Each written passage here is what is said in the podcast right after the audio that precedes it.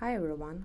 Today I would like to tell you about the chaos which all Ukrainians go through, and Russian aggression is just a half of the problem. Who am I in order to tell you all of this? I'm Valentina, a Ukrainian girl volunteering and working in Kharkiv. This is the city, one of those which suffered the most from the Russian shelling. What struggles besides Russians do we have here? Sit tight, as there is a lot to tell you about, and what I will be telling is just scratching the surface. Since the full scale invasion, our officials restricted men to leave Ukraine. Meanwhile, women and children made it easily. It would not be that bad if there was a law according to which our border guards did so.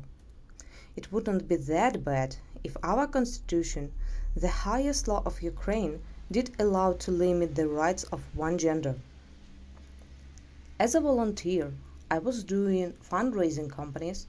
Some of those were targeted for supportive equipment for quadrocopters. It cost me a great troubles to get something like that from aboard. Only in May 2023, officials allowed us to import such things without any additional fees. At that point, our military used Mavics for more than one year. Speaking of military, recently their wages were cut in utterly unjust manner. Guys who defend us in Kherson are shelled day by day, and their wage is just three hundred dollars a month. And if you think these guys have everything they need, you couldn't be more wrong. Many guys asked me if I had good quality helmets, uniform, gilets.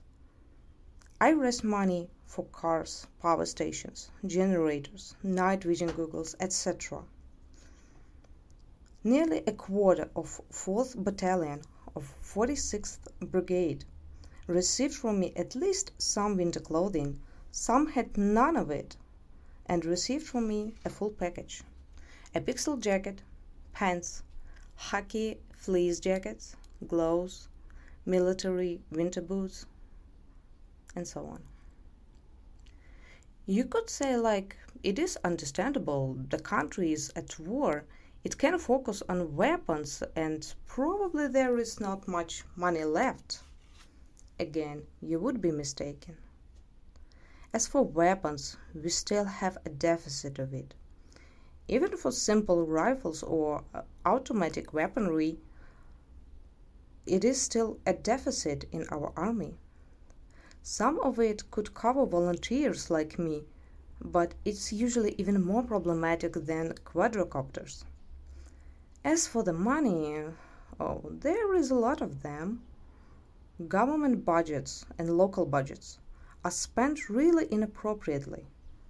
Small town of Kivertsi received from the budget total of 96 million hryvnias. It is about 2.5 million dollars for stadium reconstruction. 5 million hryvnias, it's about 140,000 dollars, will be spent on the flagpole in the city of Borispol such examples are, are numerous, while quality hospitalization for our military is very poor. There is no systematic psychological rehabilitation, and the troops face deficits of required things. Lastly, we have force, forceful mobilization. On the city streets, workers of Territorial Center of Complectation sorry, I cannot call them military. Well, these workers catch men and forcefully bring them to centers. You could ask any human from Odessa, Kropivnitsky, Chernobyl, and other cities and towns for video footage. It is unlawful and cruel to say the least. Men who were caught usually do not undergo necessary medical analysis and are sent to polygons then into the army. Even if one has diabetes, glaucoma, or any other chronic disease or medical condition. I loved my country. and I still wish it to win this war. And I would be happy to see, my country to win and be the country of our dreams. But I'm afraid there will be another country when we will we will win. I'm afraid one day I will wake up in the Russia just with blue and yellow banner.